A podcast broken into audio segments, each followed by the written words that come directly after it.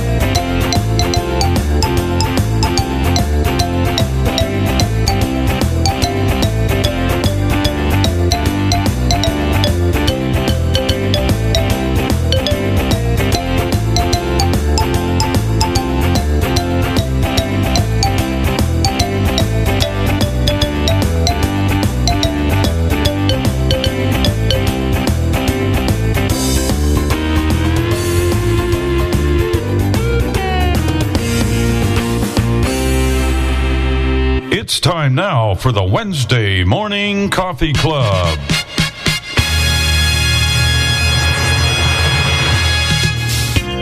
Welcome to the Wednesday Morning Coffee Club with Bill and Jenny Sparks, Dave and Chris Riekert, Tim Ani, and the crew. Bill will be taking your phone calls, and you will hear lots of conversation. We will have cooking tips, demonstrations of products, and much, much more. And you may reach us by calling 1 646 558 8656. You will need the meeting ID 848 725 450. And when you're asked for a user ID, just press pound. You may download Zoom from the Play Store or the App Store. And now, ladies and gentlemen, Bill Sparks. Thank you very much, Dave. Where have we been for the past two weeks? My goodness, time gets away. Even forgot to put the trash out today on Wednesday because I've been so used to everything being a day later because of the holidays. But we are back. The whole crew is back. And after all our introductions and we talk a little bit, then Mike Loff and I will be making a big announcement for the legend, or we think so. So stand by for that in just a few minutes. Anyway, good morning, everyone. Let's start with Dave and Chris and Altoona. How are you guys this morning? Well, we're doing well. It's a little chilly here and some ice on the ground and A few snow squalls running around. yeah. Other than that, everything's all good. Oh, good. Oh, good. Well, how about our friend in Albany, New York, who coincidentally had a birthday yesterday? Don't tell anybody, but everybody else seems to know. Jeff, how are you? the secret's out. It's been. I got my first call from friends of mine in Hawaii at three o'clock yesterday morning. But uh, yesterday morning, but remember, it's ten o'clock there. Or it's eleven o'clock there. You know, so that's not a problem. And then my sister sent me a notification on Facebook at about four o'clock in the morning, and my Facebook feed has been has been opening opening up uh, with birthday greetings all day long. Roommates from college that I had, people worked at the same college station I had. It was a great time. But I guess you know now that's come and gone, it's uh, everything is back to normal here. And I hate the only thing I hate is uh, Brenna, my, my daughter Meredith, and I went out to a restaurant, and she told the waitress it was my birthday, and everyone said you know sang happy birthday to me at the at the table you know, at the end of the meal, and they gave me a free dessert. But uh, you know I, I don't like being the center of attention like that. But I guess it's it's it's all well and good. I can't complain. Everything is good here. What can I tell you? That's well, that's good, and you've successfully done another year. Tim, Minneapolis, how are you, Tim? Uh, pretty good. That Jeff, that's not that radio ego talking. Yeah. Um, I, I don't, I don't believe that. Yeah. Intention. Anyway, uh, it's doing pretty good here. It's cold here. It's zero, and uh, supposed to warm up tomorrow, but then get real cold by Sunday, I think it is. Anyway, um, and uh, had a nice holiday, uh, New Year's, but uh, um, I suppose you've seen the announcement or notice on my announcements for my show. My brother is in hospice because of stage four lung cancer and uh, not expected to be around too much longer, but which is sad. But uh, I just would like to see him get by without too much pain. And that's the big thing right now for him. So, anyway. I guess that's all we can wish for. And we'll be praying for him. Let's see. Let's go to Evansville, Indiana, and Mike Loff. Oh, hello, everyone. Been a interesting past few weeks, done a few different things. This morning, I am going about 11 o'clock to, it is a, uh, it's a board meeting of HR people, and I get a chance to do a two minute, uh, what they call elevator pitch, kind of who I am, what I do, and so forth. And they get to look at my resume and critique it. So I look forward to getting some valuable advice out of that. Uh, also, my son got me an exercise bike for Christmas, but it's an older school one, and we were playing with making it accessible. Now you can buy sensors that can actually track your speed and distance and things of that sort. But I'd be curious to hear from anyone who actually has accessible exercise equipment that you can actually tell, particular biking, how far you've traveled and how many RPMs you're moving. Uh, that part I got done. Just the speed that was more of a challenge. And then also yesterday I got a new toy. I was telling I'll have to go get the model number because a lot of people seem interested in it. It's an old school pair of rabbit ears, but it both, does both FM and HD. And some say they're the same, but they're really not because I've tried to hook. It sounds awesome. Abby was enjoying it. We got a ton of radio stations I haven't listened to in a while. So if you like to play with the old rabbit ear antennas with the old switch in the middle that changes the polar patterns and whip those aerials around and try not to hit anyone in the eye, you know, that's a 16 bucks. That's a pretty awesome investment, making FM fun again. Um, seems like there was one other thing, but I don't want to dominate the conversation. But that's some of the fun going on here.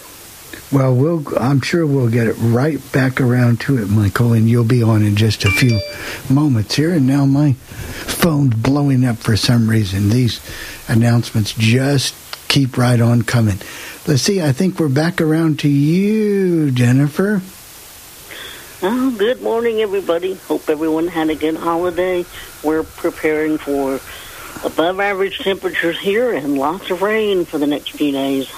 Anything else going on in your life? Oh, nothing real exciting. Yeah. Still in Indiana. Um, That's a bad thing. Which wasn't my original plan, but hey. Hey, you got to do what you got to do, what you got to do.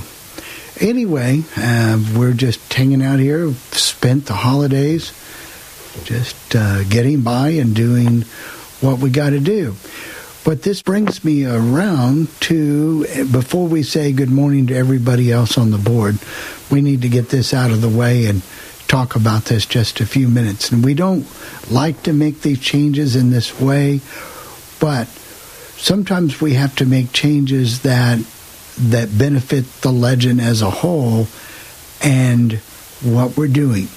As you know, we have three podcasts. We have the Coffee Club, we have All Things Radio, and the Sports Lounge Live, and maybe a few more in 2020 that will be coming along.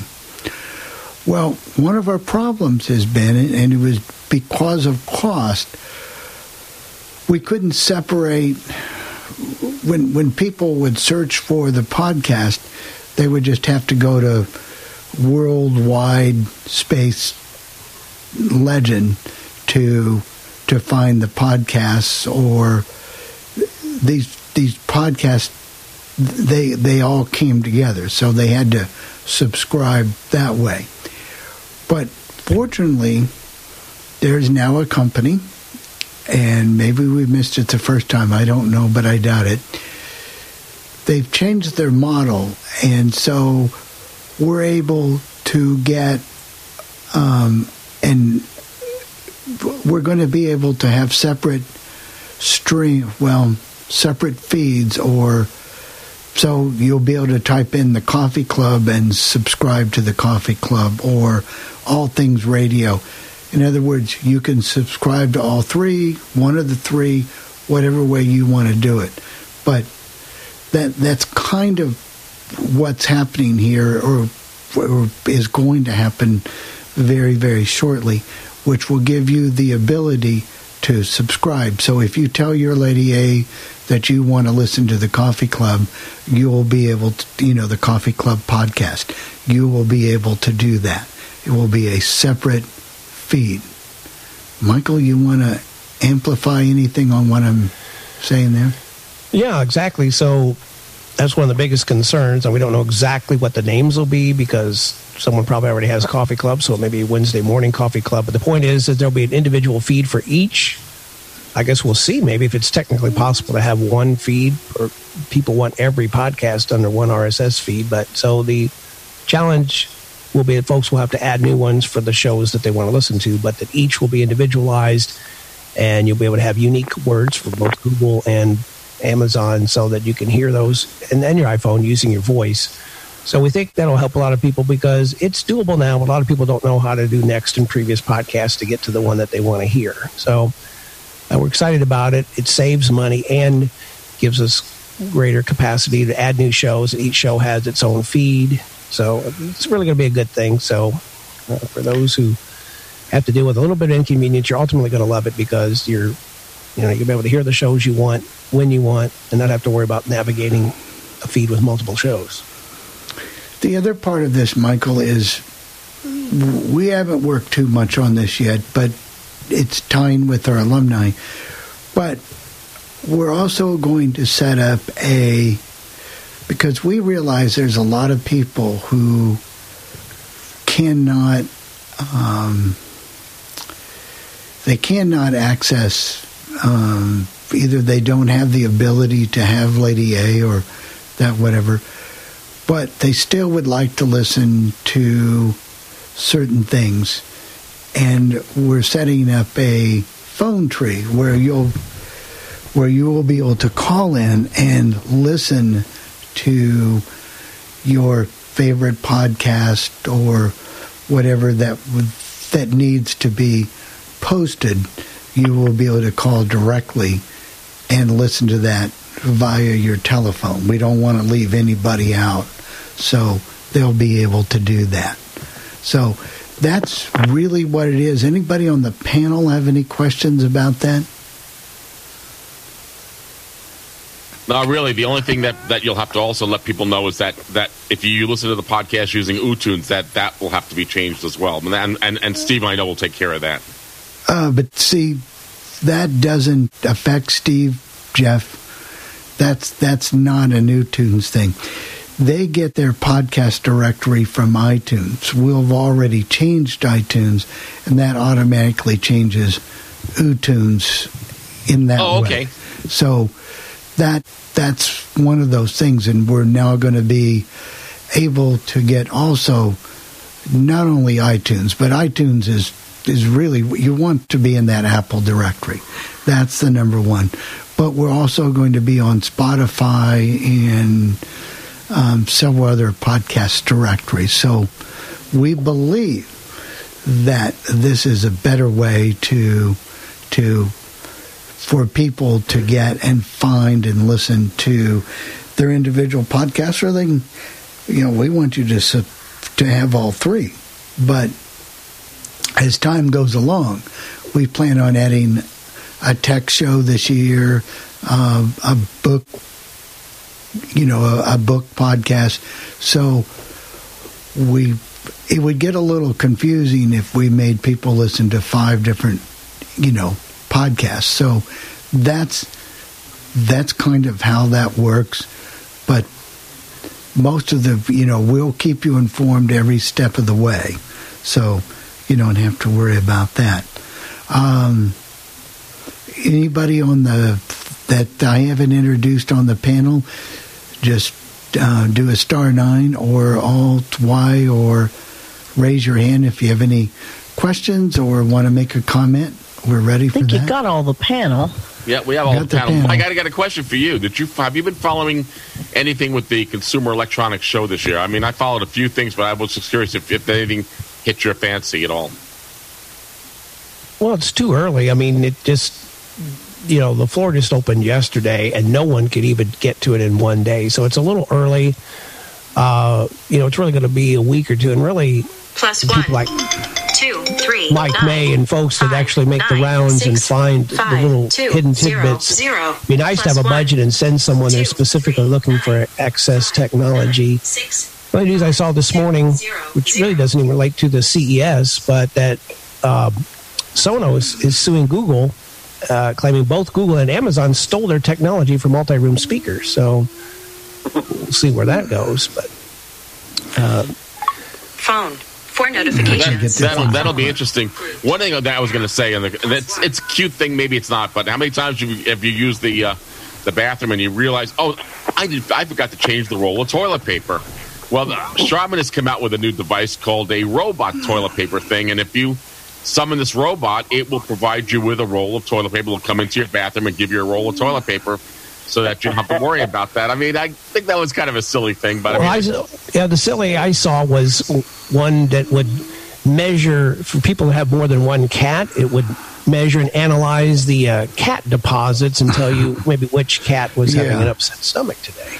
Oh dear. Oh, And here's the other one. There's a, a, a thing called the Fix It, and that that analyzes your engine. You get an engine light that comes on, and you don't know what the what the diagnostic problem is.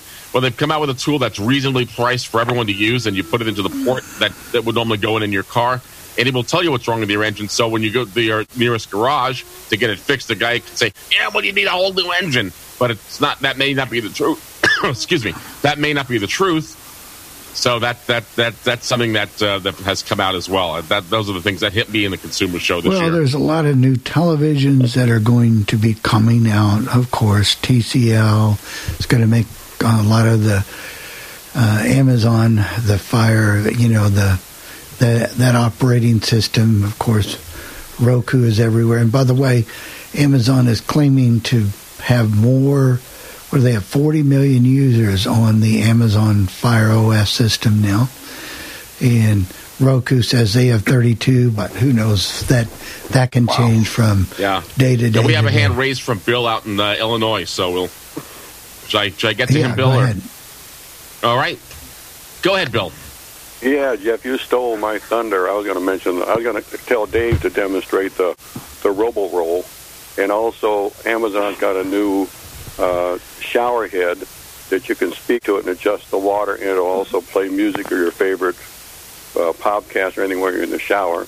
Dave ought to Dave ought to demonstrate that one too. I think Well, I'm going to have to have that. Right, and then uh, also they're coming out. I was listening to a guy from Abt Electronics, which is a big electronics store here. Uh, he was on the radio the other day. They're coming out with an 8K TV.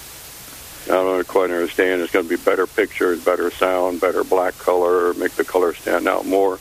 And they're also coming out with a, a uh, some kind of. I didn't quite understand what how he's explaining it, but it's a new TV that you can mount on the wall, but you can make it any size you want. You buy these little uh, panels and you put them together, and you can make the screen as big as you want. Actually, Six that's notifications. That's been around since the 90s where people would use a movie projector and then they could build a screen of panels that would be too big to fit in the room but they could bring it in and actually assemble it and put it. But yeah that'll be a tv the 8k is coming out but the problem is there's no content produced for 8k but if it makes Right. the 4k tvs cheaper then that's a good thing That's right. Hey, Bill, I got to ask you a question. What happened to you? You, you know, you bake all these cookies and everything else, and you, you didn't make me a birthday cake yesterday and send it to me from Chicago. Well, I really, I really didn't know it was your birthday yesterday, but happy birthday to you. Would you finally turn 90 or what? Well, let, nice guy. 67, Bill. I'm not complaining. 67, it's not too bad. It's all good, Bill. It's all oh, I, good. 57, it was a man, very good see. year It was 67 that was a very good year. Yes. Yeah, that was 23 years ago for me. I passed that 23 years ago. Yeah, but there's And anyway, by the way, it's cold here today too. it's cold So there. that, that Tim know it's only, I think it's like 10 degrees and a chill factor of zero or something like that. Here. It's always cold in Chicago, isn't it? Yeah, yeah, It's it's always wind. cold. But the ironic part of it is, it's going to be cold tonight, But tomorrow we may get to 45, Friday may get to 50, and then get back to snow on Saturday. Yeah, Well, we're we're, getting the same kind of thing they're talking about. At least in New York City, they're talking about the fact that that and we you know we're north of New York City, so it may not be quite Right. as dramatic. But on Saturday, they- they're, on Sat- they're talking about temperatures up to 63 degrees. Yeah, I know. it's crazy. No wonder everybody's sick. But that's true. Looks like we, have got a hand- another raised We got one more hand from Jerry. and I'll get to him right now, Bill. Okay. Go ahead, Jerry.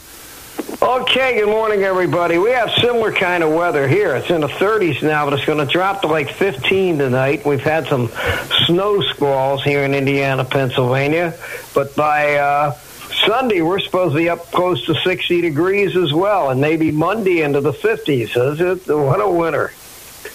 Oh my, yeah. Anything Wow. else going on, Jerry? What? Anything else going Oh, on? Oh, no, anything. We're, we're, I'm, we're just listening, just hanging out here. We're doing a Wednesday laundry. Our cleaning lady's coming later. And then uh, hopefully we'll get to church tonight for Bible study. Judy's getting our pills set up.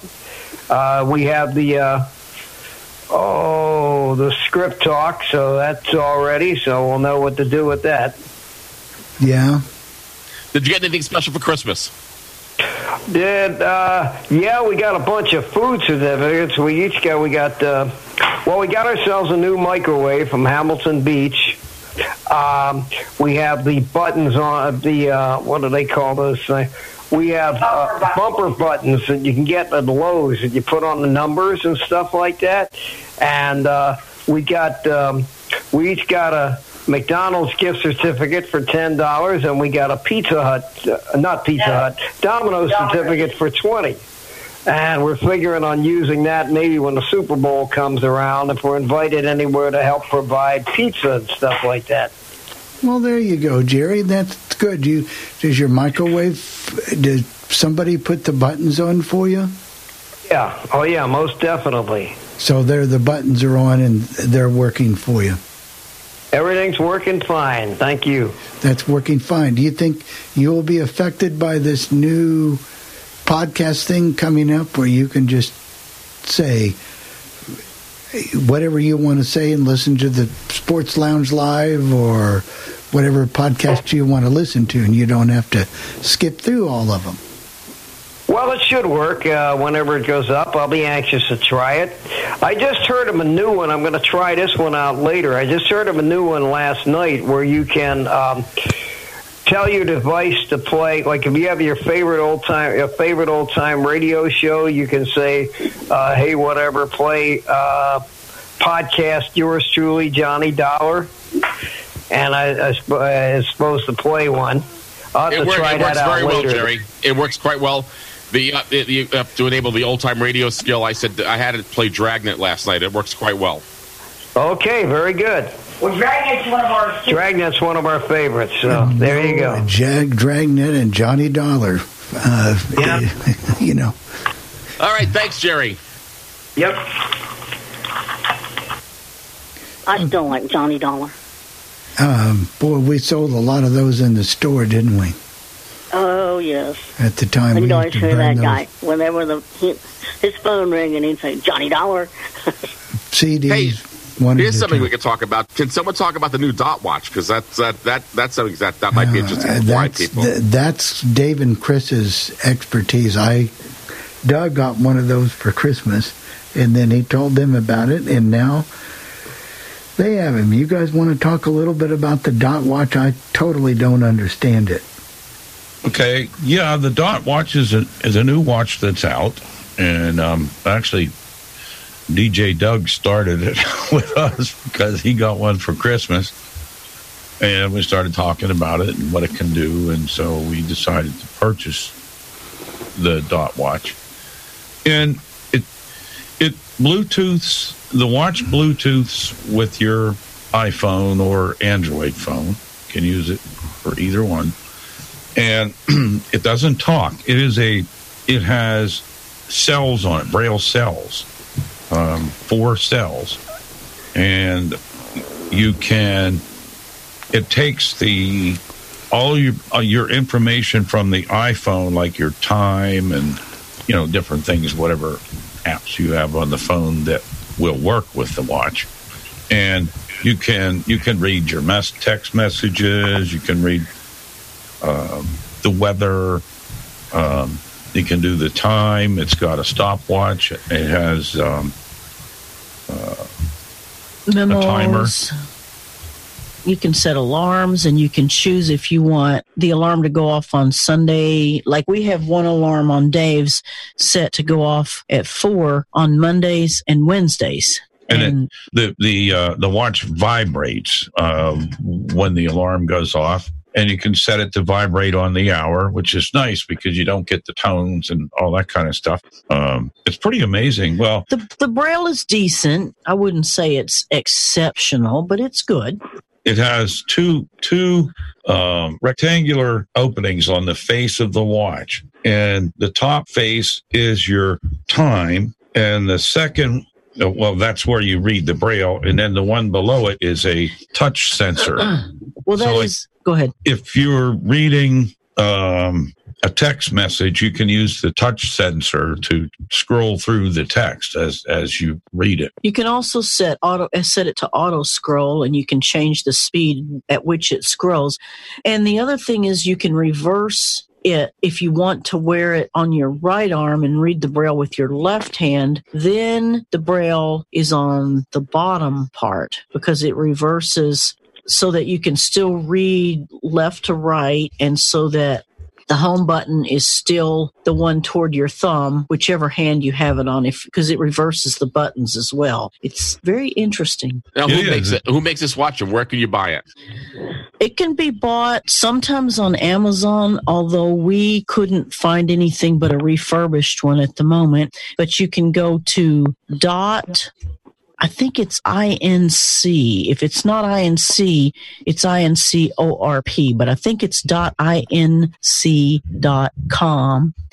And if you look around enough, you can find a $200 off coupon. Yeah, it's pretty. It's Do you, which watch do you like better, Dave? Your Apple Watch or this watch?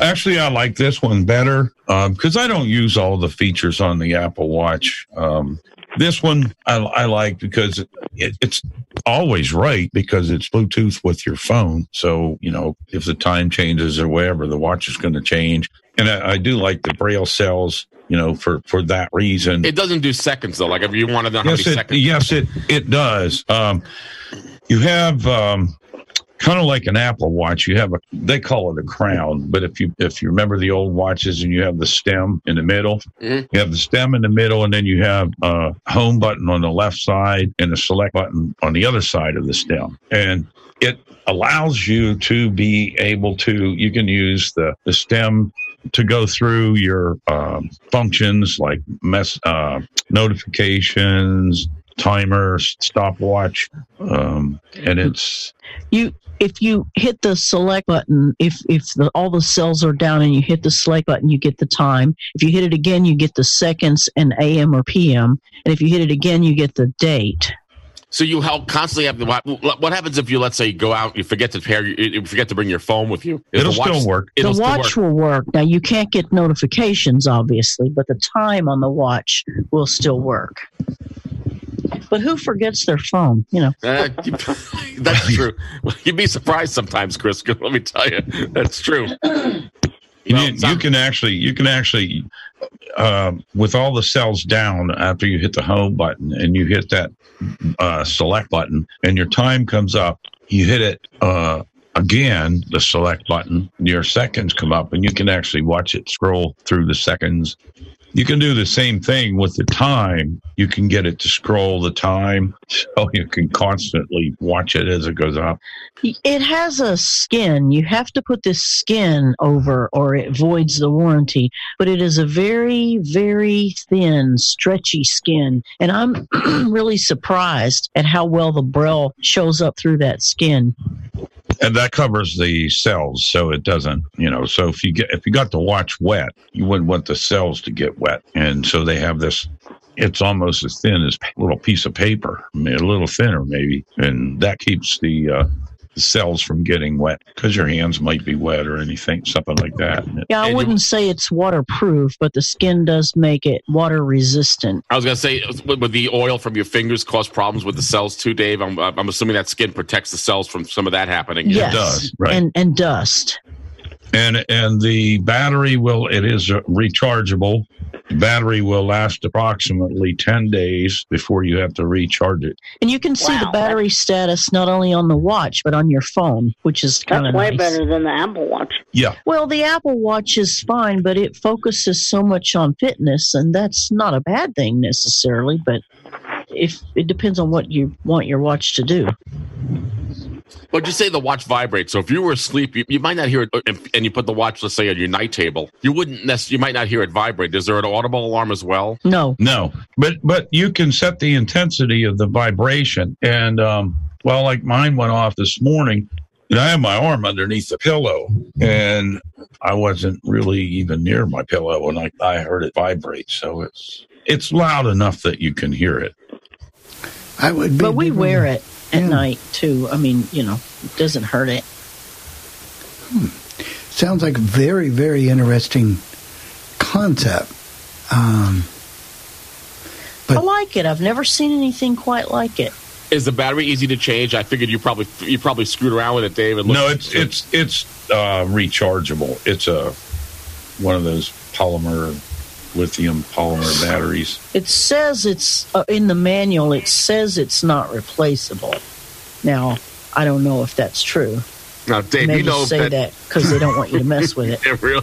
I was gonna say, I figured if there was a problem with the battery, you'd probably figure a way to figure out how it works. Yeah, You always do. yeah. But uh, Chris will kill you if you do it now. Don't don't do that.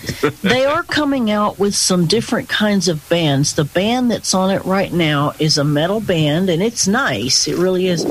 But it is magnetic. It has a little magnet on the end, and you push it up through one side of the watch. It's attached to the other side, but you push it up through the other side of the watch. There's a slot. You push it up through and pull it down over, and there's a magnet that sticks to the band and makes it very, very adjustable. And they are coming out with new bands, they say. Um, but to replace the band, you'll have to buy one from them because it takes a special tool, which they will send with the replacement band. That's That's pretty amazing. Out of You can- Korea, you- isn't it, Dave? What's that? It's a company out of Korea. Yes. Yeah, it's out of Seoul, South Korea. Uh, the only way you can really contact them that we have found, there is a phone number, but it doesn't seem to work here. Maybe it's because I don't have the right code. I don't know. But the only way we could contact them is through email, but they're very responsive. If anybody has any comments and they don't want to dial in, they can send an email to me at bill at billsparks.org or request at legendoldies.com. You can uh, send an email or send an email. You can um, call into our request line. That's probably the best way to do it. 800 693 0595. Press option 1, 2. Doesn't really matter. We'll get it anyway and we'll play your recording on the air, or you can uh, email us whatever if, if you want to chime in on this um, topic. Uh, and Chris, the oh, so- I'm sorry, Bill. no, go ahead, Jeff. Chris, the country code for Korea is plus 82. It's 82. If you ever have to call, Right. That that is in their phone number, but for whatever reason, I can't seem to get it to work. I think you have to put a zero in. you got to put 011 first, and then the then 82. Oh, That- that- that's yeah. why I couldn't get it to work. But it doesn't matter because there's something like, what is it, Dave? It's Um, like 19 hours ahead of us. they're way ahead of us. So when you write, you, it's probably going to be the middle of the night there. Uh, you do have to download the uh, the Dot Watch app because that you have to have that on your phone, and then you can you can go into the phone and and it's got, uh, for example, we have regular Braille or what is it? U UE UEB UEB. Yeah. UEB Braille. Um, so, uh, or you can set the watches as a clock. So you know, where if you don't want to use any of that stuff, and uh, pretty amazing. Like right now, it's 11 something in Seoul, South Korea, PM. So you got to remember that when you email them, it's probably the middle of the night there. So it will take some time, but the very next business day there, they do get back to you. Very good. Well, we have a, uh, Ellen has uh, her hand raised. So you want, you want Yeah, I'll, sure, I'll go put her in here. Go ahead, Ellen. Good morning, everybody. I'm just curious. Um, if one wanted to purchase one of these watches, how mu- uh, do you know what the prices are? The price is, if you find the coupon, it's $199. Oh, okay. But you got to remember that those refreshable braille cells are kind of expensive. Whether they should be or not, they are. Okay, so I just go to the website, their website, and look You around go to the website and you, I think you click on buy now. And if you look all, all the way down the page, there's a coupon and you can hit apply. Oh, okay. All right. Yeah, pu- it puts a Oh, by the in way- for you. Go ahead, Alan. No, but by the way, we um, it's going to be a little on the cool side today, weather-wise, um, and then we spent our Christmas at my sister's house, so that's going to kind of cool. That is cool. Um, that that you got to do that. Um, Yeah, So- it is nice because um, they've been living here. Uh, my my sister, my brother-in-law, and my mom have been living here for about a year now. So that's that is a a good. That that's good. That yeah. that you could Well, do that. I'm glad you had a good holiday, Ellen, and um, I hope that you and jo- uh, you and Joe got exactly what you guys wanted for the holidays. Yeah, in fact, um, we're not through with the shopping part of it because we got a couple, one more gift card that we're gonna that we're gonna use them. So that'll be pretty good. Yeah, that's um, that's good. You know, fortunately, with being able to use Aira this year, it made shipping things a little bit easier because some of the post office website is not as you would think. I don't want to go on a rant here, but you would think the government website would be a little more accessible and all the check boxes would work and to do as expected, but it doesn't happen that way, and it's a good thing for a third-party service that can come in and help you get that done, so you could have shipped out your packages or do those types of things. And not that we're working for Aira, but I think there's only about one or two more days left in the shopping promo, so if Uh, it ends on the ninth, Bill. Uh, I believe you get 30 minutes of, of time. If you don't have Aira, they'll, they'll, they'll help you do some shopping on the web and stuff like that. That's what I Right, read. I got a notification on my uh, phone yesterday about it. That you know, that's a good thing. I read an article here about how over the next decade, we talk about the future of how can they make websites more accessible because what is it one third of the people will never or have never had access to a computer. They can't use a computer. Is there a possible way that websites or a I think they, they want to develop a technology not depending upon individual companies like the Stera or whatever it's called and Microsoft and NVDA or whatever to provide the whole solution. They want to provide a solution that would work with any type of a reader or whatever the case may be. And maybe Michael is still here. I don't know. But Well, I think the panacea, we hoped that voice was going to do that, but it's not taking off as well as they'd hoped. But part of that is because you don't want a lot of any margin of error when you're shopping. If it doesn't understand what you're asking for, you're kind of done with it. And you just go to the web if you have that capability. So Now, people at Google are saying, and this is what I don't understand, they're saying voice is not going to be that big and there's new technologies, but they're more image related. So Oh, I'm not understanding exactly what that is, or well, that's not going to be of great help to us.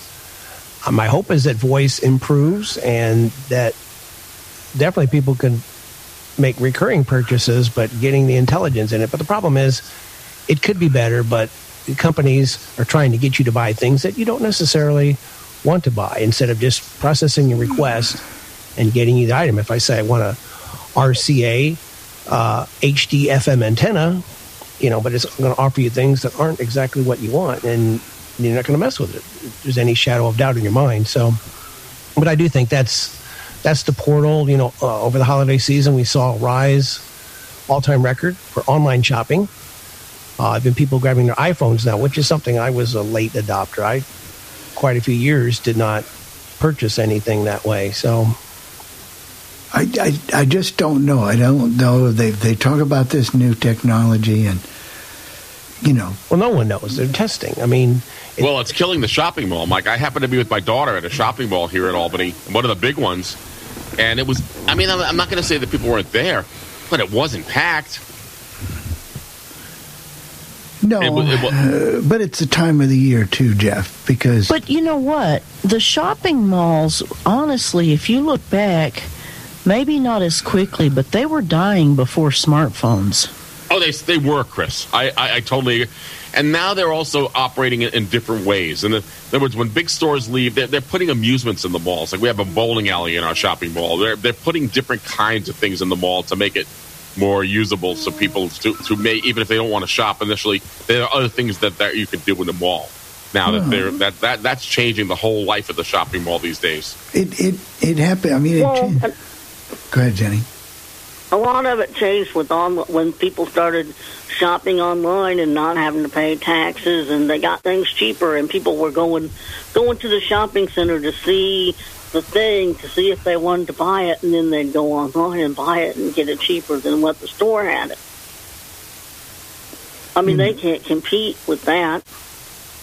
you know, I, I I'm at a dilemma right now. I'm got a couple clients who want custom built computers or you know a specialized computer. They don't want something they can go to Best Buys and or Walmart or wherever and pick up a computer. And what I'm noticing is there's either a very high end, most computers are for gamers, and it's a lot more difficult to find websites who will design computers. Yeah, we can get somebody maybe locally to build one, maybe, but then maybe you get some person and you don't get the guarantees or the things that if you put that much money into a computer. So if anybody's got any suggested, we've got a couple. The one that that Mike used out of what is it, Puget Systems, um, a good place to where you can um, configure a computer. Someone may not want to go as expensive as Puget sounds. Right, there's other ones, and they're kind of neat. Like the configurators, you can go in and choose and just see what things cost and build different machines and say, well, I don't want to, that's a little too high, I want to pay 200 less, and then go see what's eating up the cost. There's also TigerDirect.com if they're still out there, and MagicMicro.com over in Ohio. Like I said, they're, even if you don't buy from them, it's just neat to see what components are out there Right, and what well, things cost and understand how. you know what, what they've got. It used to be the you could go to Dell, you could go to Gateway. You probably can still go to Dell if you can get through and um, speak to anybody. Uh, it used to be one of their missions. Let's help you build a computer, and you'd talk to somebody over the phone, and they would configure this and that, and you know, and But with I don't even know if Gateway's still in business anymore. I don't think they are. But with phones and tablets, you're like you said, it's business and gamers, and then there's individuals. But really, someone needs to think today that with the computers have, you know, you can get a very economical desktop and it has eight USB ports. It doesn't need modularized. That's the way the technology is going. So you just add the components you want, but instead of putting them inside the case, you just have them connected. You, you could have multiple sound cards. I have four sound cards on my machine. You could have two or three hard drives. So, but you have all the same functionality, but you have them as individual pieces that you can plug and unplug. And Well- that way, if something goes bad, you don't have to go and have the whole machine repaired because it's an external. And that's really, I would say, the way that people out there that want to have more than one sound card and more than one, you know, couple hard drives and multi terabytes, that's really a smarter way to approach it. You have now. You have multiple sound cards. Are they are they use USB cards or are they internal ones, Mike? Uh, I have a couple internal ones, but I'm saying my point is that I have some external ones as well. The one I'm using, talking to you on, is an external. And with new, you know, even affordable computers having eight USB ports, you have the ability to, like I said, your hard drives and sound cards and have everything outside of the machine. Which, uh, you know, or today you give thought to a laptop. Well, Laptops are I, I just got a laptop. I just a brand new one. I configured for Nancy in Milwaukee. This laptop, I got it right before Christmas. It has a solid state drive, which is a very fast booting drive uh, with 500. You know, it's got plenty of memory on the solid state drive, but also built into the same laptop did make the. It also has a one terabyte spinning drive where she can store all her music or information. And this is a computer that weighs a little over three pounds. And I got this one on a special, but it's not that much higher. The only thing it doesn't have is a touch screen, but not many visually impaired people are going to use this touch screen, and they're not that really great on computers anyway. And this computer under $400 and this is a great computer from HP a great computer and it didn't take that long to set it up and you know you can use the USB ports or you you can put a um, a hub on it but um, you know there's just just a lot of um, um, but there's not as many as as I used to see. There are just these big gamers, and that's majority what people are doing with desktops now, anyway. And you know, for offices, of course, probably, but you don't find as many. But Mike, those refurb, what do they call them? What's that word they use? Maybe not refurb, re reconditioned, maybe Yeah, uh, something. Yeah, you can get you can get computers At Amazon, you can get a good computer, a good desktop computer, for a little over two hundred dollars. That's right. yeah, and the only thing I did with my computer is I wish I had done it when I bought my computer back when I bought it. Is that I should have gotten the tray so I could I could re- remove the hard drives and, and swap out drives and stuff like that. And I can still do that because my machine is meant for it. So, and I bought for for, for expansion. So uh, I may end up having I may end up doing that at some point and putting a, a solid state drive in for my operating system. So I may do that and image the machine. Yeah, what they've told us is before you go out and and buy yourself a big fancy computer, there's two things that will enhance your computer's performance, and one is to, if possible, to add more memory. And the second one, and probably the most important, is to have a solid state drive because they are much, much cheaper now. That really enhances the performance of your computer. I think we got Tim. Maybe he's been muted. Yeah, he's he's, he's raised his hand. So let me Unmute Tim. go ahead, Tim. Yep. Somehow I got muted. I don't know. It was on the design, Tim. Yeah, it wouldn't let me unmute. So anyway, um, yeah, I'm kind of thinking about the new computer deal because of uh, well, because of the Windows 7 deal and all that. Yeah, so in a couple weeks, probably a week or two, with the Windows 7, your computer will still operate, but you'll get this banner every time it comes up. You Yeah, reboot next your- Tuesday. It's, Yeah. 14th is the last day for Windows 7. Right. So Now, I would bet you could turn off updates and that banner would go away, but I'm just guessing. Well, the biggest problem you're going to have, Tim, is if they, if, if with Windows 7, if it, if you're going to continue to use it, you won't get the security updates and some of that stuff. That that may be your issue. Am I correct, Mike, on that one? Yes, you will no longer get any security updates. And if you are a business, you will be liable. If you take credit card transactions or something and anything goes wrong, you will be liable for using Windows 7. It, Well, I won't give I won't give Tim my credit card. Don't worry about that, Mike. well, the only thing I use that machine for is broadcasting. Well, you know, you could probably get but by with that. I don't know that. Um, Yeah, I I, mean, don't- I would probably take. Well, I don't know if Dropbox might be a problem though. Yeah, I'm, I'll be honest with you. I'm a little concerned. I mean, if we end end up going to war, I think one of the next wars could involve a lot of cyber warfare and things being done online. So well, they've already well, all the dro- all the Dropbox servers are secure. I mean, they- they're HTTPS stuff, and I, I believe they're secure. I mean, I wouldn't be sure about that, but I hope they are. I would hope they are. Well, hopefully they don't they don't shut down all the computers. We know what would happen then, don't we, Mike? yes, we do. We do, and I'm telling you what, they're already started. Conflicted copies are taking over my computer now. Dropbox. It's it's conflicted copies, but seriously, but th- there are there other options out there, and one of my questions I get was, well, if you know, I can go to Walmart and get this computer real cheap, but that's exactly what you get unless you know, because if you want something specialized or specially done, that's when your expense comes in. When you want dual sound cards or you want dual ways and you know but everybody is different so everybody's needs are different so you have to make sure that you're in tune with that person you're working with to get their computer as to what they specifically use that computer for and what they're more comfortable with.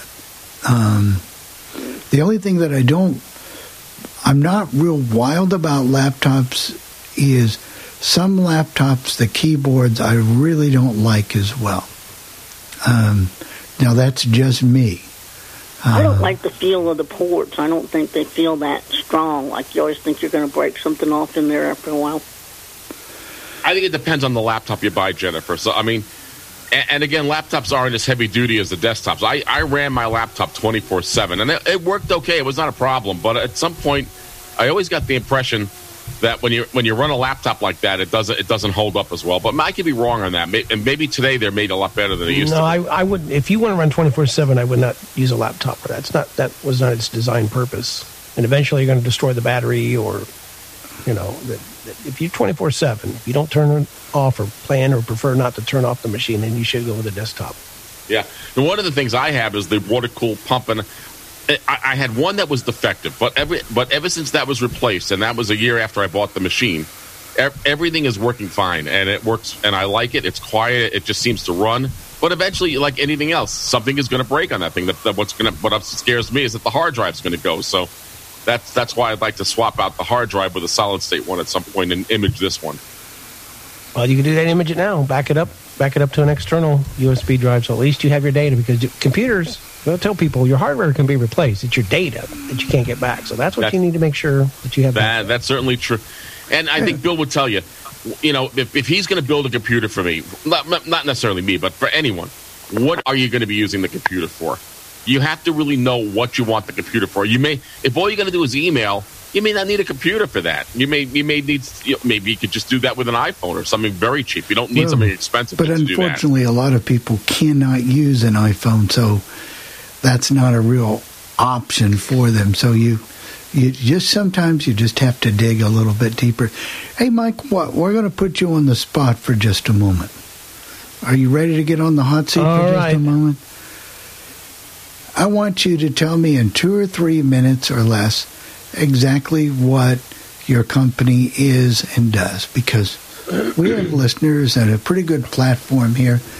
Can you tell me in two or three minutes if I walk up to you exactly what it is that Effective Solutions does? Well, good. I have to do this in a couple hours anyway. So, Yep, my business, Effective Solutions, builds websites. We focus on accessibility, so we'll build for any industry, but we our clients are primarily blindness organizations and radio stations because we know those industries. And I say we because uh, I have a partially sighted gentleman that I work with by the name of Ryan Bailey who does all the visual design. So, and I focus on the content you know, copywriting and social media and all those things. But we build websites, and then upon request, we do audio and video services.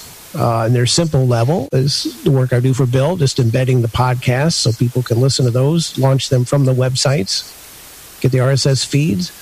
Uh, we do uh, some marketing services. We interface with Facebook, Twitter, and we have the capability for Instagram if anyone wants to use it so that you can post to those forums and get people to go back to your website. Uh, because a website without marketing doesn't do you a lot of good, but if you let people know what you do on social media, then go to your website and then finish the deal. But so, like I said, we have blindness organizations, so we make sure their annual conventions, uh, people can register for them online and if they can't attend, they can listen live to the streaming audio, and then we uh, work to get the audio archived uh, for later listening. And so we do websites and various audio services. Uh, Ryan does logos, graphic design. So if you have a business or nonprofit organization, you need some visual eye candy, as we all need in the real world. Uh, you can create a logo that represents the image that you're uh, trying to promote. So basically, we are, as they have just updated the website, we are websites, uh, broadcasting, and audio video services. So anything in that space, uh, we like to help people. Uh, we. So how do we get a hold of you? Well, you go to the website myeffectivesolutions.com and you can use the contact form there. Just email info at myeffectivesolutions.com. My actual phone number is on there if you want to talk. I like to talk to people and really get a vibe of what they're trying to accomplish, how serious they are. Because I really want to focus on clients that are serious about it. I get a lot of tire kickers. They're just trying to get prices and. But, well, uh, yeah. and, and, you know, you can't blame them for that. They're just shopping around, finding what what option maybe work works best for them. Well, what I mean is they don't really know what they want. Right. Um, well, it, and and that's understandable too, Mike, because you know this is maybe the first time, or maybe they're representing their agency. They don't know what they need. That's your job to convince them or to help them find what they exactly need. You, if they were geniuses, they'd be building the websites themselves. You know exactly. But I love working with them to figure out what they want to do, right, and help them make that happen. Right. That's Right. That's our strength. So whenever I work with somebody, I don't that I know any more than them, but maybe I can help them get to that point. But it's, um, you know, so we just hope we can get you some more business. But Legend Oldies is powered that way. I've done the alumni website. Have we done another one? Let's see, alumni. ACB of Indiana. Uh, yeah, do ACB and NFB, both of Indiana, and the NFB News line, and the Workers for the Blind in Fort Wayne, and the alumni. So I am kind of the blindness resource for websites in the state of Indiana. So we're, we're very proud of that, and we're uh, probably be taking on Alaska and some other entities pretty soon. We have some radio stations also in Maryland and West Virginia. So it just looks kind of weird to put on a website that we specialize in websites for broadcasters and blindness organizations, but that's our niches. And that's what I've learned from listening to podcasts and other people. Don't try to go out and do everything to be everything to everyone and try to do lawyer websites and insurance. Focus on what you know. And then it helps. When I talk to those people, they know I understand their industry. One of the organizations that we're interested in sending over to you is uh, the Lions Club. Um, you know, these these organizations need websites. I know we're coming up with our 75th anniversary here at the Southport Lions Club. And they're having people mail checks to individuals to register for their uh, our big anniversary dinner. Well, if they had a website, people just go out there, click, click, click, click, click, click, like we do for the alumni. Those things are done. They're captured, they're done, and then off we go. You don't have to wait. There's not an effective way of spreading the communication, really, you know, by mail or by word and a a newsletter is not always the most effective way. So um, when Dave and Chris told me the story and I guess I hope you don't mind me telling this one, Dave and Chris, about when you had your business that nobody could find your website. Right. We had somebody make us a website, somebody who supposed to know what they're doing, but apparently didn't. And we found it because we happened to know the address, but we searched for it as if we were someone who didn't know our name and were just looking for certain products and we couldn't find it. We couldn't even find our own website. Well, yeah. Yeah, there's a couple a couple things that come into play there. One of which is you have to build into what's called search engine optimization so that that you use the right keywords and you make sure you're indexed with Google and other entities so that they can find you. But also they give priority to those who they feel generate and create news and other people link to. So it helps to write a few blog posts, you know, just write like a how to article or something like that, or get people to click over from a Facebook post to your website. And that's mm-hmm. how the search engines rank you as being more relevant. Right. And what they told us, or what he told us, was that, well, this was back in 2010, and he said, well, the more y- the more hits you get, you know, the the the more it might show up. Um, so we tried hitting it some and getting some people to hit it some, and it just nothing seemed to work. I don't know. Because he didn't do it right. Part of the Well, problem. well, aren't, the, aren't the right. keywords embedded in the HTML code to get it to a search engine, Mike? That's, I've seen HTML code that has keywords this and that and stuff like that. Uh, those kind of get ignored anymore because a lot of people do that. They put words in there that aren't really relevant to try to falsely uh, improve their search rankings. So, using good titles, alt tags, all the things that promote accessibility also help your search ranking. So, when when a company says we don't think accessibility is, is that important, either a business or a website, you know, someone building them a website for their business, and they say accessibility is not important, they're missing the point. It's all relative, and good accessibility improves your search ranking. Or no question or doubt about it. I know one company, I will not go to that company's web, I will not patronize them for pizza. And I don't have to say any more.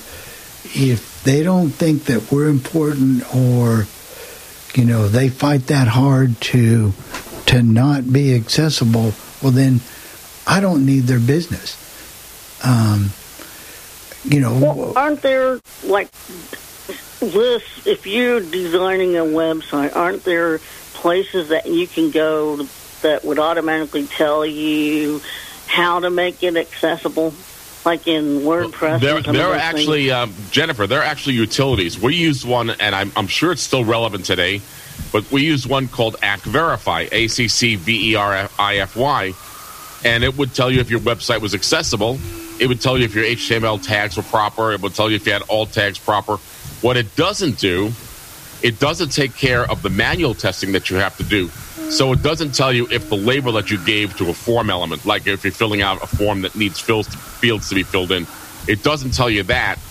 That you really need someone who can uh, visually and check the site with screen reading software. That's what I did for a living for uh, ten years in my state service uh, with New York State.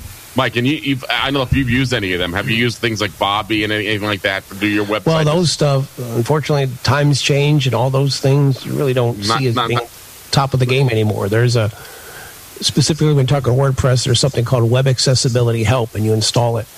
But if someone will tell you if a site's not built right in the first place, you can't just find something that'll fix all that. It'll tell you what things are wrong, and you still, as you said, have to go back and manually get in there and fix it. And that's why I honestly won't take over someone else's site.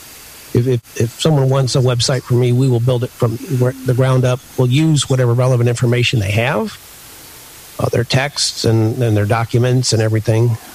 Uh, that's a whole other thing, making your documents accessible. But so we build it from the ground up, and I have to say, and I, I don't, I don't like to brag about it because I wish this were not the case. But actually, my results when it comes to ACB and NFB, oftentimes the sites I've built for Indiana will show up above national. That's, So I'm that's doing good. something. I mean, we've had that issue. I used to pay several hundred dollars a month when we were doing our business for the Google search. And if it had been organically done and done the right way the first time, we may not have been doing that. You know, that's um, you know that that's a big part of it. Um, you know, I always tell the story about one time I turned on the search for the billsparks.org. Uh, at that time was the radio lookup. And then came along the day of 9-11 and people were searching and it maxed out my credit card in just an hour. That's how quick. I mean, it racked up hundreds of dollars in search engine charges in just that little bit. So I always will remember that. But I go back to Dave and Chris, and if those things are done correctly the first time, you know that you know that's just one part of the strategy, but that's very very good. Anybody else have anything this first hour before we bring this to a wrap up and do an award winning demo? And I've never seen everybody so quiet. Um, so quiet. So what we're going to do, I think, here is we're going to do what we have to do for uh, Live 365 so we can get our spots in and make ourselves halfway legal. And then we're going to do a demo that's been a little updated, but that we've been getting some requests for. So, Dave and Chris, you want to talk a little Yeah. bit about that?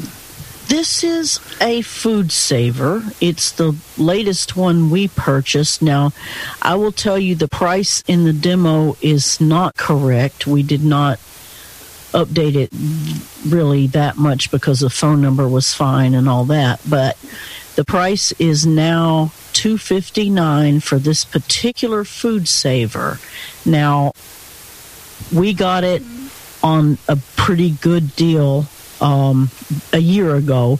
You can get food savers for all kinds of prices. So if this one doesn't meet your price needs, they have a lot of them out there, and they're pretty much all accessible as far as I can tell. I've not seen a touch screen one.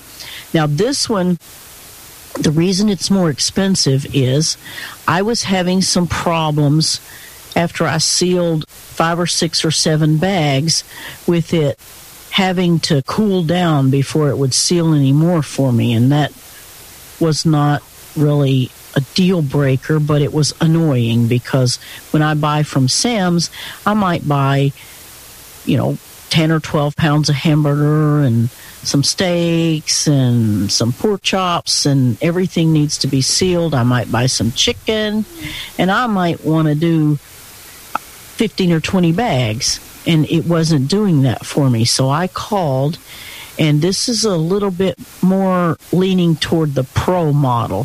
So I say that to say that if you don't need that, if you just want a basic food saver, they have all kinds. I've seen them from $79 on up.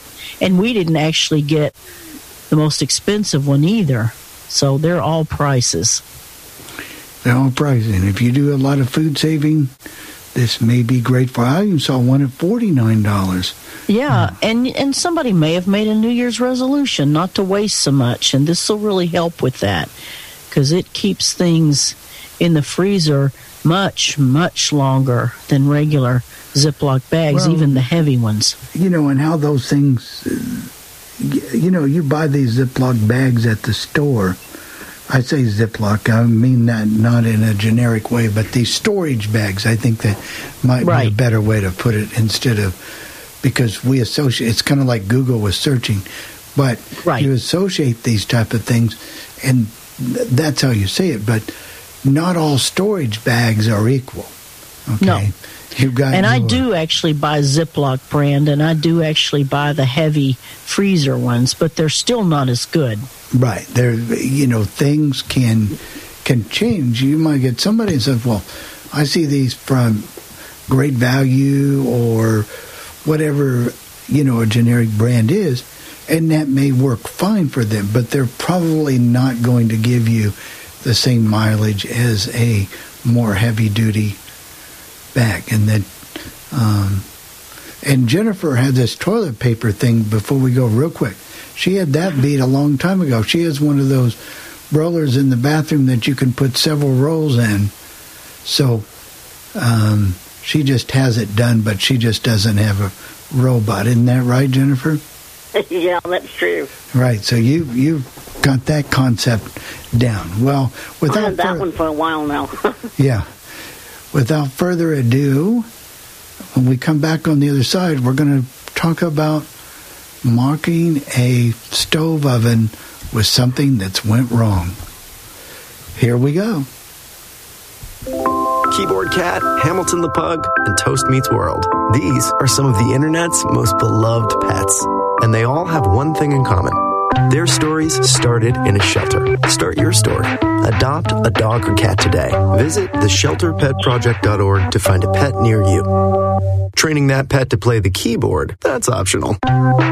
Start a story. Adopt a shelter or rescue pet today. Brought to you by Maddie's Fund, the Humane Society of the United States, and the Ad Council. Okay, what are you wearing right now? Nothing. That's right. So mommy's gonna teach you how to dress yourself. Underwear always comes first, name tag at the back, then pants, then shirt. Get the first button in the right hole, or you have to start all over. Socks going first, then shoes, right on right, left on left. With shoelaces, just take the ends, cross them over, switch the loops. The rabbit goes down the hole, pull tight, and you're left with bunny ears. Got it? Why are your pants on your head? Most parenting is hard to do in just two minutes. But two minutes twice a day making sure they brush their teeth is easier, and it could help save them from a lifetime of tooth pain. Visit 2min2x.org to find out more. A message from the Partnership for Healthy Mouths, Healthy Lives, and the Ad Council. How's it going? I'm having a stroke. Are you going to shake my hand? I'm having a stroke. Wow, you're not even moving your arm. I'm having a stroke. When someone is having a stroke, they may not be able to say it with words, but their body language will tell you loud and clear. Look for FAST, F, face drooping, A, arm weakness, S, speech difficulty, T, time to call 911 immediately. Know the sudden signs. Spot a stroke fast. Visit strokeassociation.org. Brought to you by the American Stroke Association and the Ad Council. The are me a baby brother. We can do this together. All right, let's go. Storks know how to keep kids safe. Do you? What? Oh my gosh, you don't know. I know. You don't. oh man, you laugh when you're uncomfortable. no. Making sure your child is in the right car seat is one of the steps to safer travel. I will rock this. You will rock this. To know for sure that your child is in the right car seat for their age and size, visit safercar.gov slash the right seat. Cool, cool, cool. Very cool, very cool. Brought to you by the National Highway Traffic Safety Administration and the Ad Council. Hello, everyone. Well, today we are going to demonstrate a brand new food sealer. Chris got this uh, for Christmas, and uh, this one is pretty much automatic. It's a great unit, and um, the first thing I will do is have Chris give you the information about this product. Okay, the reason we got a new food saver is mine was getting hot after about four bags, and I wanted one that would seal more than that. So we called the company and I told them what the problem was. This one is supposed to make 30 bags.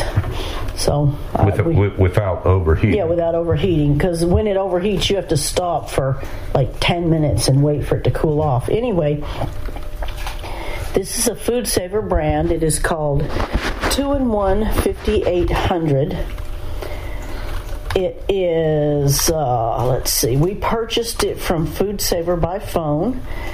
And the deal we got on it, I, I, I can't say for sure what the price is going to be if you call. At the time we bought it, it was $119.99. It's a two in one automatic bag making, is, is how they define it. And, uh, stop. I got a phone number for them. It is 877 777 8042. That's 877 777 8042. Or you can go to Food Saver. That's F O O D S A V E R dot com. Now, and they have all kinds of food savers. I mean, they have everything from the little portable ones to really big ones that do 60 seals or 60 bags. Right. Well, we have taken this unit out of the box, and we are going to see if we can make this thing work.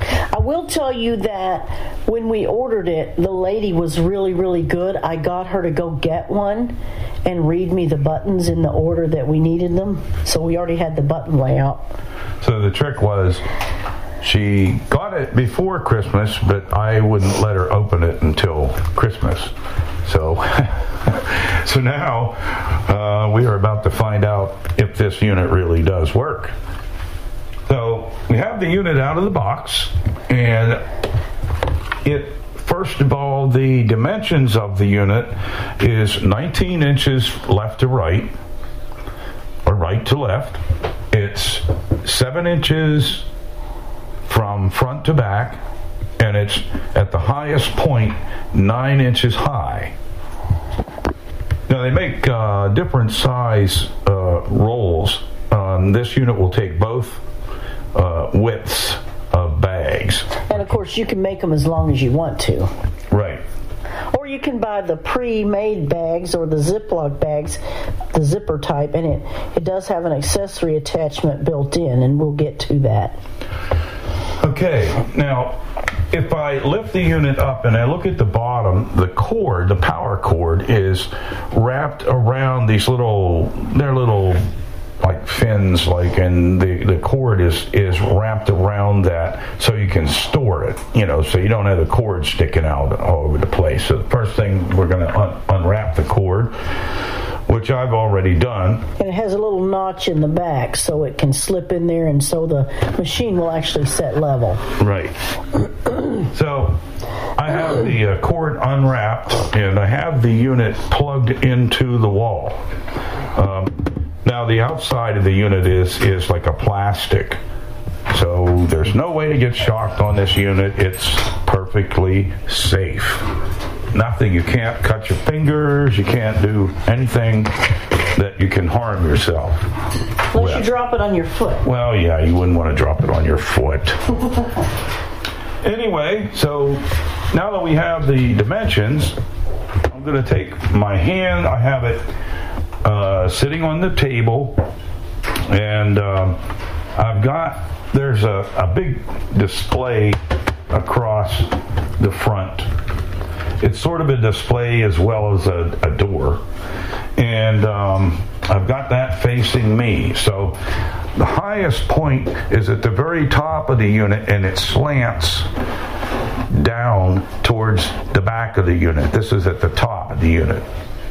And the reason for that is I'll get to in a, in a minute. That is so you can open this up. Um, because you put your bag, your rolls of bags into the unit. So, okay, so we know that it slants from front to back, down towards the back, the highest point being at the front. So if I bring my hands clear down about well it's almost exactly halfway down there's a little oh it's like a little handle sort of thing that sticks out and you take your fingers on the underside of the handle and you sort of push up on it and that allows you to open that whole piece that was the, the display and, and it door. the whole top. And inside is where you put, you will find um, a place. It's like a, an, almost like a little tray, like, and you put your roll of bags in there. That's what they refer to as bag storage and you want to put the roll in so that the so that when you unroll it, it's unrolling from the top of the roll instead of underneath. Allows the unit to pull out the bags smoothly. Because if you if you have it unroll the bag underneath, it kind of slows the machine down. And so we do have I do have a roll of bags in the in the unit, and. Um, what you do is you you you pull the the bag on the roll un, until you'll see um, like a little round uh, roller. Uh, and you bring the bag down so that it pull it down till it just comes down against the there's a flat ridge on the on this sealer and just pull the bag down till it just touches that ridge. If you need any more than that, you can you can actually pull it out. And then you close, grab a hold of the top and close it. If you feel better about seeing the bag come out, I mean, if you feel better about being able to touch it and know that it's out, you can pull it out a little more. All right. So we got a roll in there, and um, you will also you'll see a um, if you take your hands down clear down towards the bottom of the front of the unit there's a slot that goes the whole way from left to right or right to left. And once you make your bags and you want to you're ready to um, to do whatever you want to do with them to seal them or vacuum seal them or you know whatever the case may be you would put the end of the bag that is not sealed into that slot and then you would press the buttons and that will take your bag into the unit vacuum it and seal it and cut it you can do all of that with this thing without having to touch the bag. Now, the first thing I'm going to do is describe to you the button layout. This does have tactile buttons, and they are big buttons. They're sort of uh, uh, rectangular. Yeah, they're long and skinny. They're long and skinny. Well, not real long, but long enough. and you, you can't miss these buttons. That's for sure. So I'm going to stop start at the top right. Um, I'm uh, clear over on the right hand side on the front, going up and down. I'm going to start at the top. I'm going to find the top button. The top button is your power button. Of course, we know what that does. The next button down is dispense. Now, what that is, is if you hold that dispense button in, that pulls, you know, depending, you, you want to decide what size bag that you want to cut. So you would hold that button in until you get the size bag that you want. Then you would um, cut the bag by pressing another button, and we'll get to that shortly. Because the next button down is rewind. So if you have, if you were using that dispense button and you and you put the bag out too far and you decided you didn't want that much, you use the rewind button and you hold that in until you get the the uh, bag back into the machine to the size that you want. And let's see. The next button down is seal and cut. So the idea is you want to make a bag so that um, so that you can put your stuff in, and then you're gonna you're gonna seal it. You're actually sealing it twice. So we had uh, I, I had explained that you press the dispense button until you uh, until you get the size of the bag that you want, and then you come down to this seal and cut button, which is the one, two, three, fourth button down on the right hand side. And you would uh, press that button, and it'll make uh, the unit will make some noise, and then it will seal one end of that bag, and then it will cut it. Be aware that when you're counting the buttons down, the power button is set just a little bit, just slightly apart from the other buttons. So you'll have power and then you'll come down just a little bit before you get to the other three. And they're right in a row. and then there's another space, and then the last two. So you have the seal and cut button, and then there will be an, another space. Progress is written right there. I, don't, I guess it's a progress bars or something. I'm not sure, but progress is what's written there. And you're co- and you're going to come down to the next button down, which is one, two, three, four, space, big space, five, six,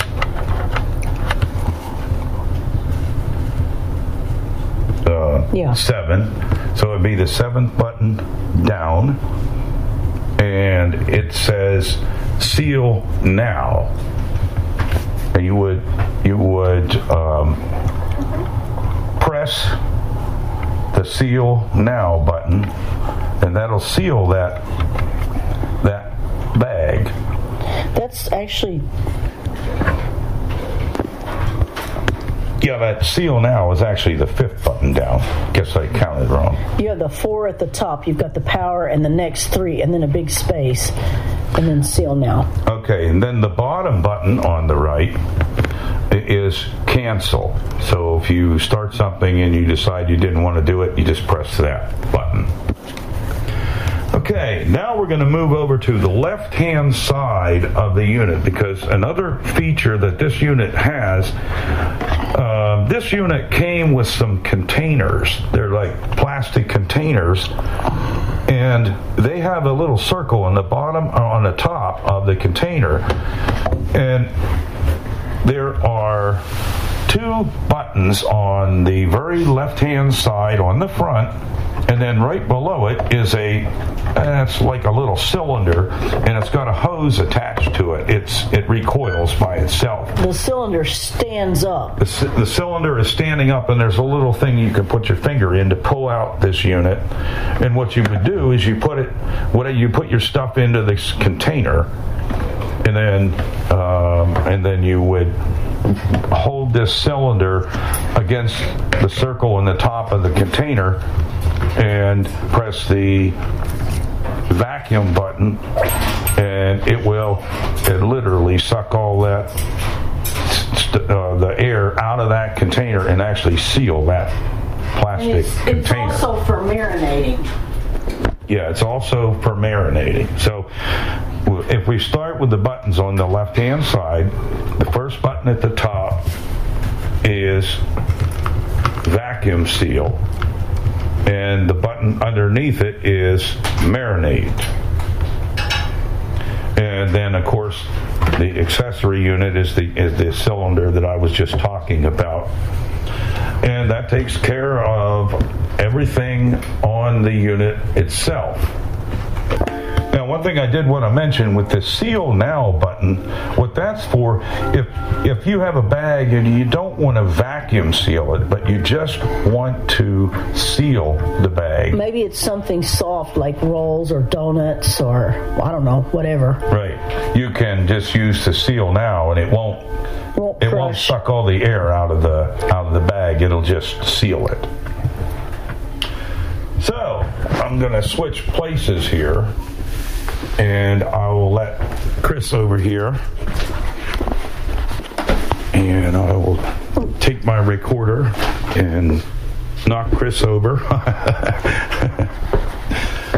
So now we have some pork loin that we have made into chops. Center cut pork chops, basically. And um, we're doing this all the same day, but if you were listening last week, you probably heard the meat slicer one. So that's what we used to make the pork loin chops. Okay, so the power is on on this unit. I am going to press dispense, which is right under the power button. You'll hear it.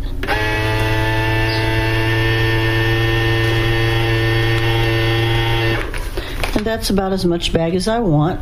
So now I'm going to go down to the bottom button in this grouping, which is actually the fourth button, but it's the bottom one in this group. And I'm going to press seal and cut, and I'm just going to wait.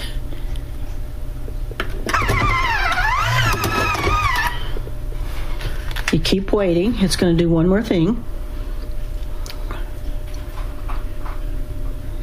I'm not doing anything.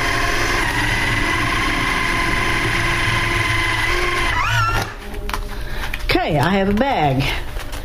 Now I'm going to put, now that sealed one end of that Yeah, bag, and it cut the end. bag off. and I have a, a, a kind of a long, skinny bag, and I'm going to put three chops in there. Now I'm going to stick this bag in the bottom slot and I'm going to stick it in and I'm just going to wait. Stick it all the way in till it stops. It's pulling the air out. It's got all the air out, so it's going to stop and seal in a minute. Here it goes. It's going to seal now.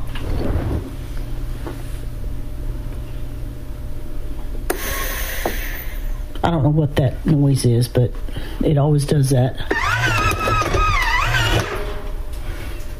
Now you have to wait for the click. Oh no, it already did it. Yeah, it okay. already did It it. already clicked. Okay. And we have a sealed, vacuumed, a vacuum sealed bag.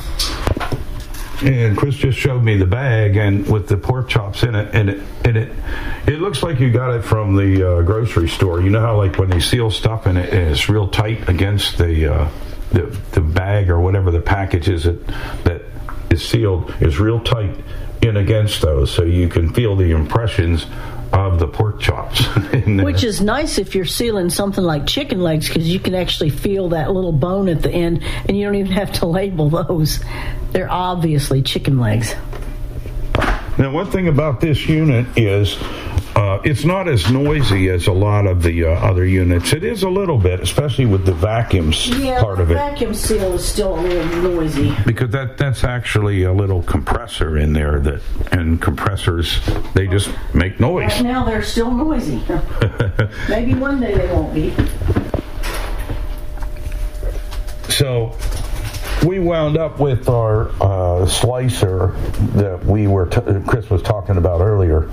Um, we went ahead and finished sealing, um, putting on the uh, pork chops in the bags, and and um, they are they we we wound up with about thirty six pork chops. Got 12 bags of three. and they're about we like them pretty thick. I like them thick because, for one, if you want to cut them and stuff them, you still can. right.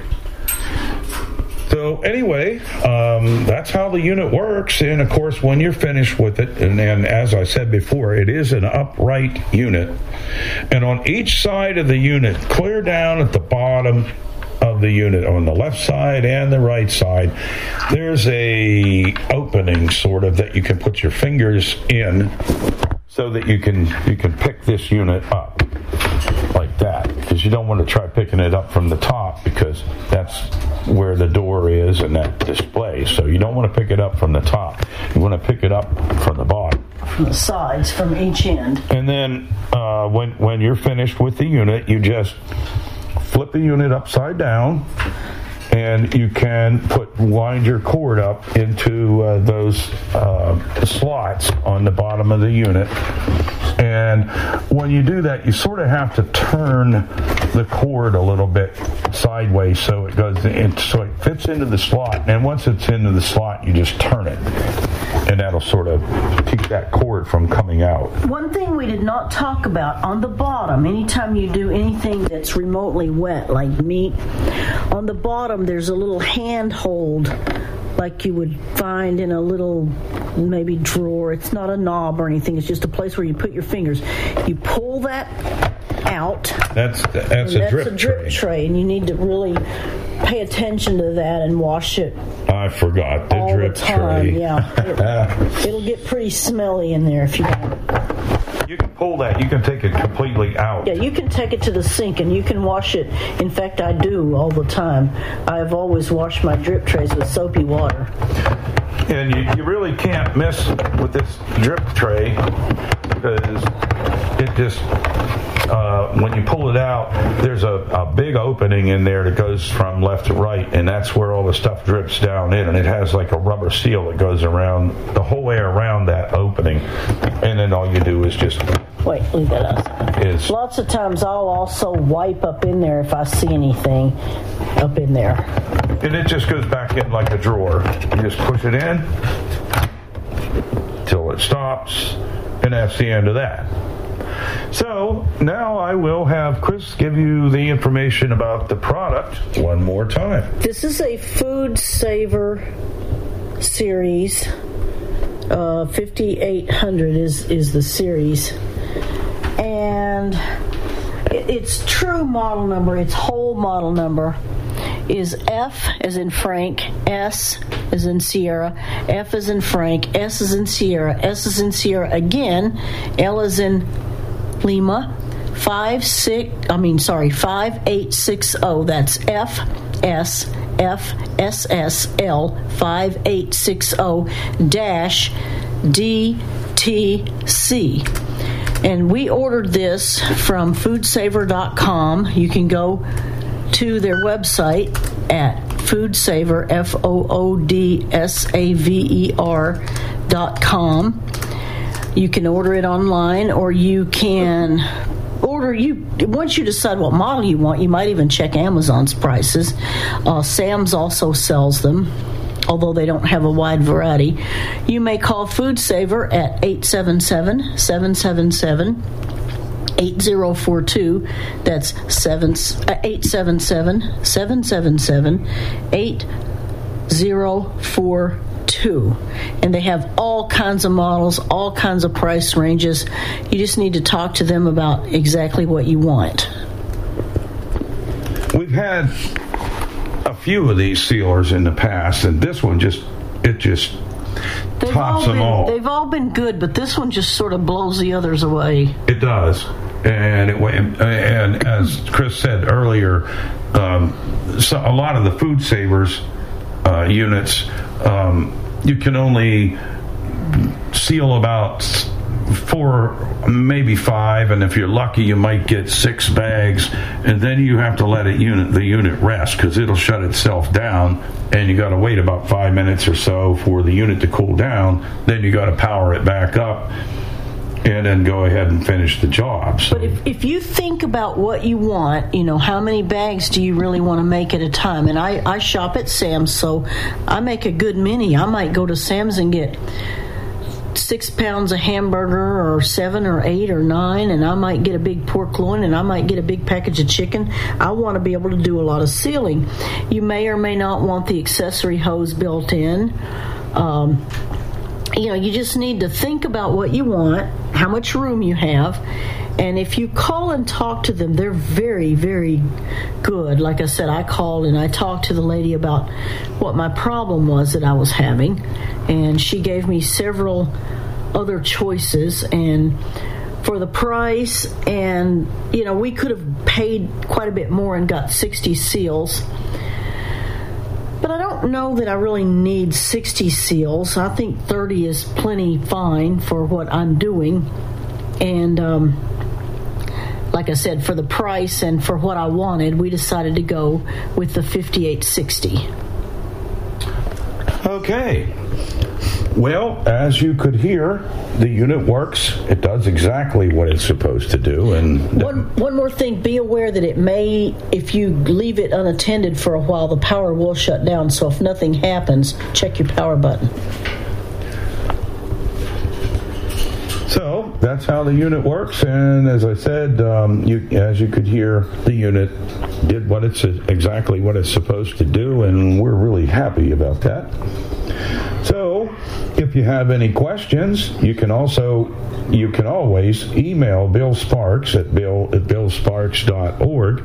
That's bill at billsparks.org. Or if you have any comments or questions while we are live on the air, you may reach us directly by dialing or calling 646 558 8656. That's 646 558 8656.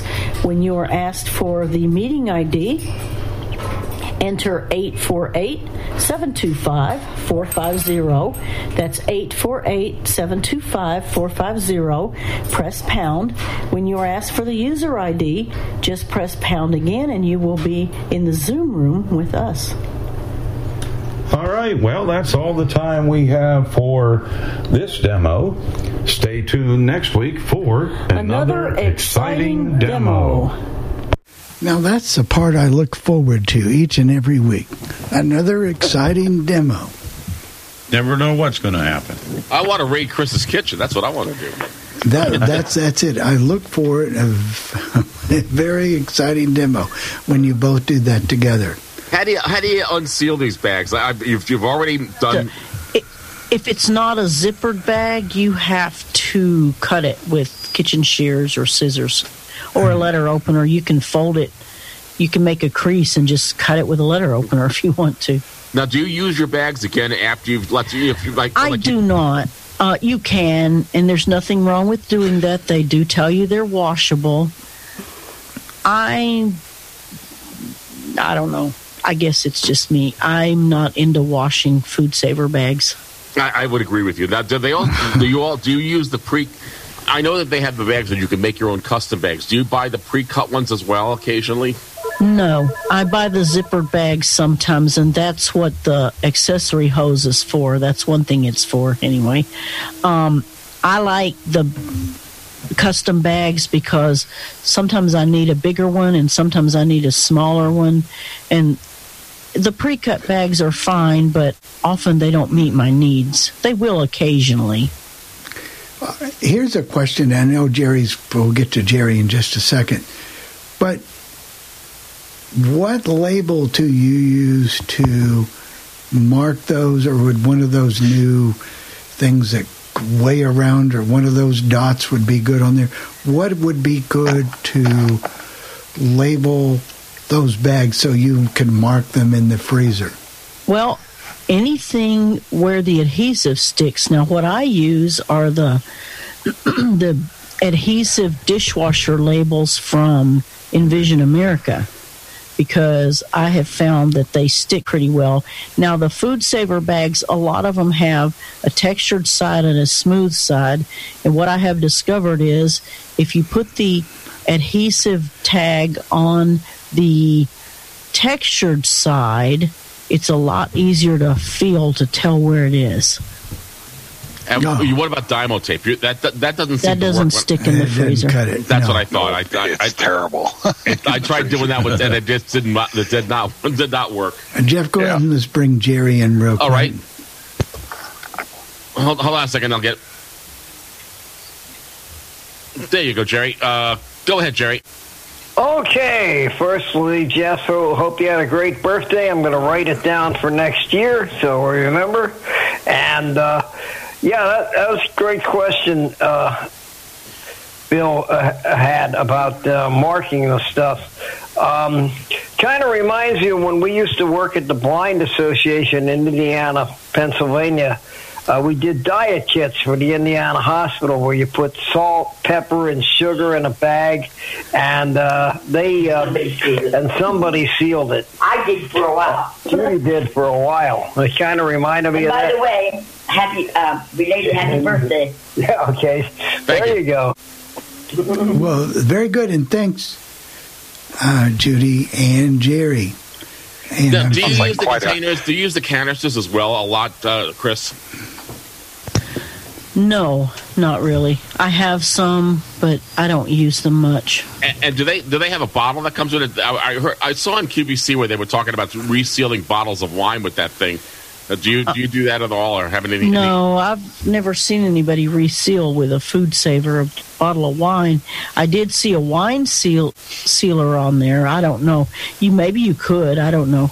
We Okay. don't drink any wine, and so I've got Hi, Tim. If Go you ahead, got Tim. something to you wanna say, say something? I've got. Oh, I was just going to say, um, sounds like quite a diet if you get a bag of salt, sugar, and Sorry, Judy and Jerry. Yeah. That's funny. Um, we, we had a couple of questions. Um, now, what were my first? Oh, okay. Let's see. All right, we had a situation last night that came up, and is there any way to prevent this, or will one of those magic dots work for my oven?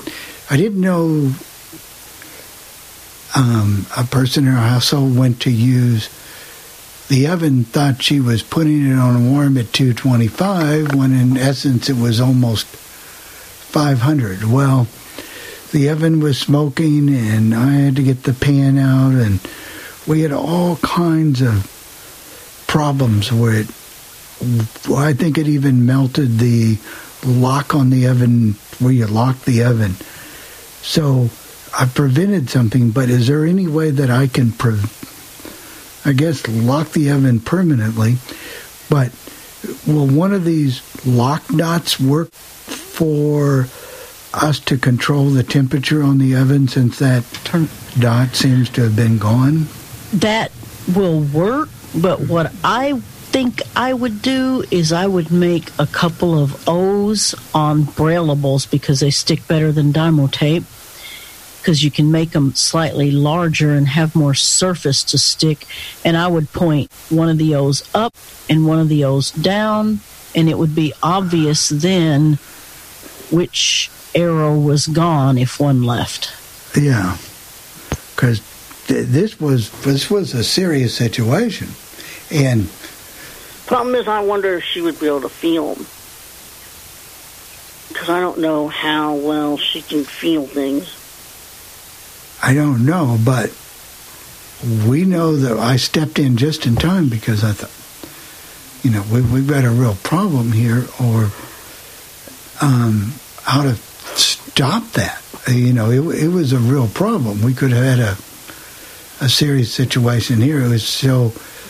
And Dave, I don't think our fire alarm worked that it well. wasn't really smoking, smoking. You couldn't really smell it through the, like a like a fire smoke. It was just getting. It would have eventually gone off, but the fire the fire alarm is in the hall, is in the on the landing, so it wasn't going clear through the living room like if you burnt something. Yeah, you might want to.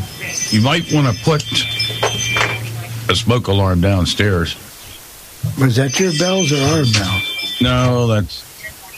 I think uh, a delivery. Oh, but anyway, The other, the other thing I'm worried about is you said that it damaged the handle that locks the oven and stuff like that. I'd be, be really worried about that one, Bill. Just, just you know, off, offhand, I'm not sure. So I don't know. Yeah, you might want to have somebody check that oven because there may be some problems there. Could for that handle to get that hot? Yeah, really. to to get that out. I mean, it was it was a, a situation where because I have a self cleaning oven, and what what is the temperature when that oven self cleans? Is that 500 degrees or is it higher than Uh, that? Guys? some of it's around six hundred. That's In what I thought, and, and the I- handle doesn't get hot on my self cleaning oven. I mean, it's warm to the touch, but it's not so hot that it's going to melt the, the plastic handle off of my oven. right, but it it, it was an issue that I had to deal with rather quickly, and there wasn't time to think. You know, it's one thing if supper was ruined. Oh well, you know, either order out or fix something else, or just then. If at that time you're not in even a mood to eat. Where did where was that stove purchased? I mean, uh, was it recently or? Oh no no no no! Oh no, it came, with, it was here when we moved here. It was here when we moved here. It's one of those flat surface stoves, you know, with the The glass cooktop. the glass t- cooktop on it. Yeah, I, I think a good idea would be to have somebody check that out to make sure it's safe because that just sounds really weird that it actually melted the handle on the stove. I well, there's a big chunk out of it. I don't know if that happened before, and I never noticed it, but I don't think so. The other thing you could do as far as marking, if you don't think she could feel that, you could use uh, maybe a square bump dot on one and around on the other or different heights, although the lower height seems to stick better. So if you And- did a lower profile square and a lower profile circle, And fortunately, the the the upper one is still on, and it works just fine. But that button over to the right that she turned on was the it was the um, what it, it was the um, the automatic the clean automatic oven cleaning I think because that's the only way I could figure it could get that hot. Sorry about that. That's all And. I'm surprised that would have even gone on if the oven wasn't locked. I thought it wasn't even supposed to turn it on unless the oven was actually locked. Our other one at the Yeah. other house wouldn't come on We got unless a. Uh, the oven was locked. I got Bill in Chicago. I got, I'm sorry, Jennifer. I didn't mean to interrupt you. Please forgive me. Uh, let me get Bill in here. Go, go ahead, Bill. Yeah, uh, I'm going to ask you about. Did she accidentally? I did one day. I caught it in time. Does yours? Does your you got a double oven, right? No, it's just one oven. Just one oven? Yeah. Okay, she didn't turn on the broiler button, did she? Accidentally. Do you have a broiler in it? Because I did that one day and I caught it in time. I, I actually. You know, uh, it's mine- only mine's a it would only be on the- speculation on our part as to what she might have because we don't know. All I'm just going to tell you is it was sizzling and it the mitt was so hot I couldn't hold on to it. Well, that sounds like she hit the broiler button because that would keep burning and burning, burning. They don't shut off. Where your oven, if it reached 500 degrees, it should shut the oven off anyways, or even 450. Yeah, it, it, it probably wasn't the self clean either, Bill. Because if it was self clean, you you would not. If, if it got to to a get it certain open, temperature, you wouldn't be able to open the oven because it would be permanently locked. Just for the record, 225, so that everybody knows that's too hot for warm. That's going to continue to kick, cook your food. So you want Oh, yeah, right. like 160 is a good option, or even 140 keeps it plenty hot. Yeah. Well, I bet she. I bet she turned on the broiler because the broiler just keeps running. In other words, you don't. Um, All right, and that's what- I don't know who. did. I don't know who told her 225 even because that sounded hot to me even to keep it warm. Well, but what I would do in a situation, maybe a little differently, she cooked her, what do they call those things? I don't even know what they call them. Some kind of Country fried steak. steak in the oven, or she cooked that in the June, and that was fine. She took that out, put that over in the big oven, and that's when the problems began while she was cooking her fries in the June oven air fryer. What I might do is walk over. I may have to put the an air fryer for her to for to pick something up, and I don't know, but I I was assigned the duty of watching for the food deliveries and or you know the groceries and but normally I just do the What she did would have been okay, except it she pushed the wrong button, obviously. But like I said, even 225 is way too warm. for in fact what I might have done uh, this you know french fries if they get too warm I mean if they get too that's the thing that cools off the quickest and they taste the worst when you try to warm them up anyway um it seems to me that what I might have done instead of doing the oven